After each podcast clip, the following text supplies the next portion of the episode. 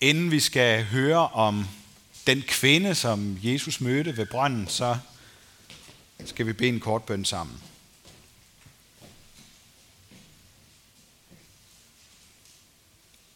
Jesus, vi beder for dem, der er gået til børnekirke. Velsign du dem og lad dem møde dig. Og så beder vi dig om, at du vil møde os der, hvor vi er lige nu i vores liv. Amen. Jeg vil læse et lidt længere afsnit, end vi plejer her til prædiken øh, i gudstjeneste fra øh, kapitel 4 i Johannes evangeliet. Altså, det er ikke mig, der har fundet på, at det skal være længere. Det er det i alle kirker rundt omkring i landet. Jesus kom da til en by i Samaria, der hedder Sykar. I nærheden af det stykke jord, Jakob gav sin søn Josef. Der var Jakobskilden. Træt af vandringen satte Jesus sig så ved kilden. Det var ved den 6. time, altså midt på dagen. En samaritansk kvinde kom for at hente vand. Jesus sagde til hende, giv mig noget at drikke. Hans disciple var nemlig gået ind til byen for at købe mad. Den samaritanske kvinde sagde til ham, hvordan kan du, en jøde, bede mig, en samaritansk kvinde, om noget at drikke? Jøder vil nemlig ikke have med samaritanere at gøre. Jesus svarede hende, hvis du kendte Guds gave og vidste, hvem det er, der siger til dig, giv mig noget at drikke, så vil du have bedt ham, og han vil have givet dig levende vand. Kvinden sagde til ham, Herre, du har ingen spand, og brønden er dyb. Hvor får du så levende vand fra? Du er vel ikke større end vor far Jakob, som gav os brønden og selv drak af den, ligesom hans sønner og hans kvæg. Jesus svarede hende, en hver, som drikker af dette vand, skal tørste igen, men den, der drikker af det vand, jeg vil give ham, skal aldrig i evighed tørste. Det vand, jeg vil give ham, skal i ham blive en kilde, som vælger med vand til evigt liv. Kvinden sagde til ham, Herre, giv mig det vand, så jeg ikke skal tørste og gå herud og hente vand. Han sagde til hende, gå hen og kald på din mand og kom herud. Kvinden svarede, jeg har ingen mand. Jesus sagde til hende, du har ret, når du siger, jeg har ingen mand, for du har haft fem mænd, og den, du har nu, er ikke din mand. Der sagde du noget sandt. Kvinden sagde til ham, Herre, jeg ser, at du er en profet, hvor fædre har tilbedt Gud på dette bjerg, men I siger, at stedet, hvor man skal tilbe ham, er Jerusalem. Jesus sagde til hende, tro mig, kvinde, der kommer en time, da det hverken er på dette bjerg eller i Jerusalem, I skal tilbede faderen. I tilbeder det, I ikke kender. Vi tilbeder det, vi kender, for frelsen kommer fra jøderne. Men der kommer en time, ja, den er nu, da de sande tilbedere skal tilbe faderen i ånd og sandhed. For det er sådanne tilbedere, faderen vil have. Gud er ånd, og de, som tilhører ham, skal tilbede i ånd og sandhed. Kvinden sagde til ham, Jeg ved, at Messias skal komme, det vil sige Kristus. Når han kommer, vil han fortælle os alt. Jesus sagde til hende, Det er mig, den, der taler til dig. Amen. Vi ved egentlig ikke ret meget om kvinden ved brønden. Men vi ved en ting, og det er, at hun er ramt på relationerne. Og hun føler sig ramt, da Jesus afslører hende i, at hun har haft fem mænd, og den mand, hun lever sammen med nu, ikke er hendes mand. Og så er det på det sidste gået op for mig, at vi i vores tid måske i virkeligheden er lige så ramt på relationerne. At jeg selv er ramt og påvirket af det, vi kalder den seksuelle revolution. På godt og ondt. For hvor er det godt, hvis vi ligesom Jesus med kvinden kan tale om vores relationer, også når de er svære og når det går tæt på. Det har vi brug for. Jesus er på ingen måde konfliktsky, selvom vi oftest holder os tilbage, når det handler om andres måder at leve på. Vi vil for alt i verden ikke komme til at fordømme nogen. Og det skal vi heller ikke. Men vi må alligevel kunne tale om de forskellige relationer på godt og ondt. Vi skal også huske, at vi ikke er Jesus, selvom vi måske forsøger at leve efter hans vejledning om sex inden for ægteskabets rammer, for eksempel. Vi er alle sammen selv faldet i gryden og påvirket af den frigørelse og seksualisering af kulturen siden 60'erne, som på en og samme tid har befriet os og fanget os. Jesus konfronterer kvinden med hendes måde at leve på. Og samtidig så giver han hende det allerbedste, han har. Det, hun mangler og længes allermest efter. Og det skal vi også huske, når vi møder mennesker, der har valgt at leve anderledes end os. Mennesker med en anden religion og med en anden måde at udleve deres seksualitet på. Vi mangler alle sammen det, som Jesus har til os. Også selvom vi måske ikke dybest set ved, hvad vi længes efter. At vi res- respekterer andre betyder ikke, at alle valg i livet er lige gode. Kærligheden har langt sværere ved at trives i skiftende menneskeskabte relationer, end i et forpligtende ægteskab mellem en kvinde og en mand, som Gud har skabt os til. Og kroppen har meget bedre af at hengive sig til sit fysiske modstykke i forhold til at udsætte sig for mange forskellige seksuelle erfaringer. Jeg har for nylig læst teologen Stefan Gustafssons bog, der hedder Nøgne uden skam, hvor han analyserer, hvad der er sket gennem de sidste 50 år efter den seksuelle revolution. Han står på skuldrene af C.S. Lewis og Timothy Keller, og så forsøger han at komme med gode argumenter for en kristen seksualmoral.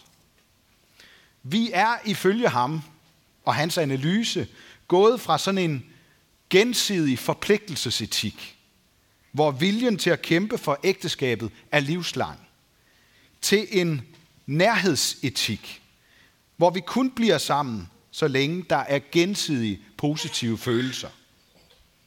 Og udviklingen har også ført videre til en nydelsesetik, hvor parterne primært ses, hvor, eller hvor partneren primært ses som et middel til egen nydelse.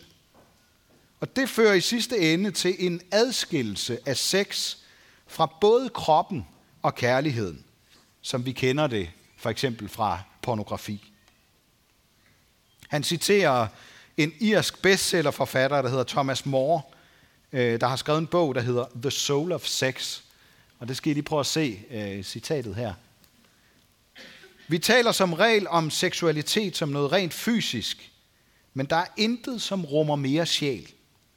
Sex fører os ind i en verden af stærk passion, seksuel berøring, spændende fantasier, mange forskellige niveauer af mening og indhold og subtile følelser. Selv når sex er kærlighedsløst, tomt og manipulerende, har det en stærk indvirkning på sjælen. Også dårlige seksuelle erfaringer efterlader sig vedvarende, påtrængende indtryk. Stefan Gustafsson han siger, at øh, det han når frem til, det er, at der ligger intet mindre end en grundfejl i den seksuelle revolutions tænkemåde. Fordi den betragter sex som noget udelukkende kropsligt og kontekstløst og hævder, at jo mere, jo bedre.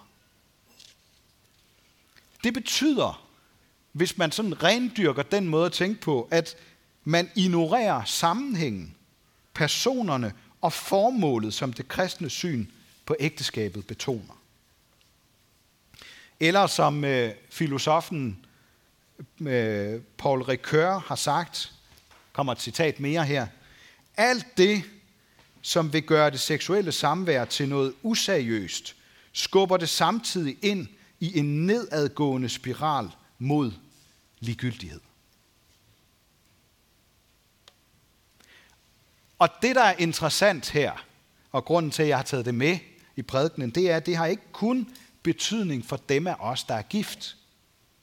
Tendensen, udviklingen, den rammer alle vigtige, forpligtende relationer. I takt med, at vi har forsøgt at gøre os frie af familiebånd og moralske rammer, så har vi mistet det forpligtende element i relationerne. Vi bruger relationer til at dække de behov, vi har i bred forstand, når vi føler for det, når vi nyder det. Så snart det bliver besværligt, så trækker vi os. Fordi vi ikke vil føle os forpligtet eller være til besvær for andre. Lag mærke til, hvad Jesus gør som det første derude ved brønden. Hvad er det første, han gør? Han spørger kvinden om vand. Han beder om hjælp.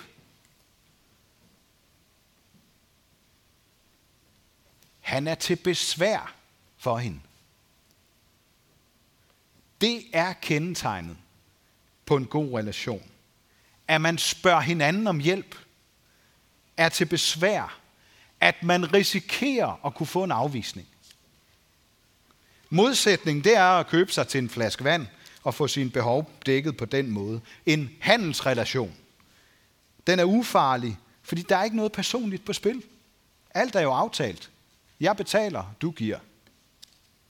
Hvis vi definerer hinanden udelukkende på baggrund af vores behov, så overser vi det vigtigste i relationerne. Ligesom det ikke definerer kvinden og Jesus som mennesker, at de bliver tørstige. Det gør planter og dyr jo også. Så skal vores seksuelle behov heller ikke suverænt definere vores identitet som mennesker. Der er mange flere parametre og relationer, der er med til at definere, hvem vi er.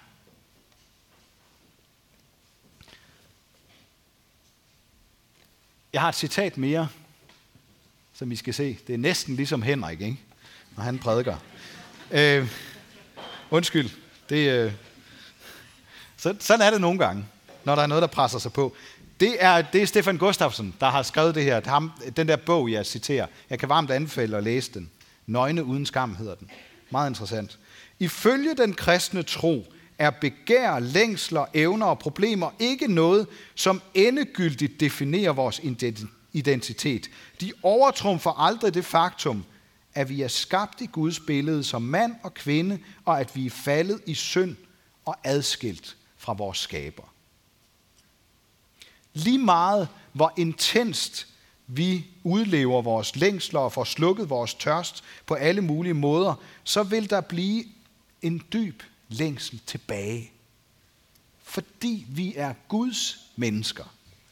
Vi er skabt til fællesskab med ham. Jo mere vi overser den sandhed om os selv, desto mere bliver vi ramt på relationerne. Og det er i virkeligheden det, mødet mellem Jesus og kvinden handler om. Det handler ikke om vand, der slukker tørsten. Det handler ikke om skuffende relationer, men om den længsel, der ligger under alle de andre længsler. Hun er gået ud til brønden for at hente vand, så hun kan måske vaske sig, slukke tørsten. Men hun har i virkeligheden et dybere behov for et sundere liv med forpligtende relationer, hvor hun tager sig selv alvorligt. Det hun kommer hjem med, det er et helt nyt blik på sig selv og sit eget liv, fordi hun har mødt ham, der kunne fortælle hende alt det om sig selv, som hun havde fortrængt eller lukket øjnene for. Vi ved ikke, hvilke overbevisninger eller sandheder, der forhindrede kvinden i at tage ansvar for sit eget liv. Og måske ved vi heller ikke altid, hvad der giver os blinde vinkler i dag. Gustafsons tese, det er, at vi i den vestlige verden har indført to hellige forudsætninger, der ikke må sætte spørgsmålstegn ved. Det første, det er den frie seksualitet, der degraderer kærligheden til et valgfrit tilbehør. Og så er det for det andet accepten af homoseksualitet, der nedtoner kroppens vidnesbyrd om kvinden og manden, der gennem hengivelse og kærlighed kan stifte en familie med mulighed for at få børn sammen. Og I ved det, ikke? De to ting, altså, så får man hug, hvis man stiller, forsigtigt stiller et spørgsmålstegn til det.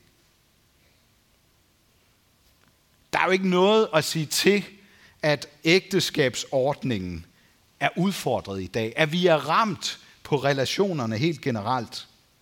Og jeg tænker faktisk ikke her først og fremmest på de mange skilsmisser, som mange lider under, men på den fulde hengivelse mellem mand og kvinde, som ikke længere er det unikke tegn på at være et i ægteskabet. Det gode budskab, det er, at det aldrig er for sent at arbejde på gode relationer. Uanset.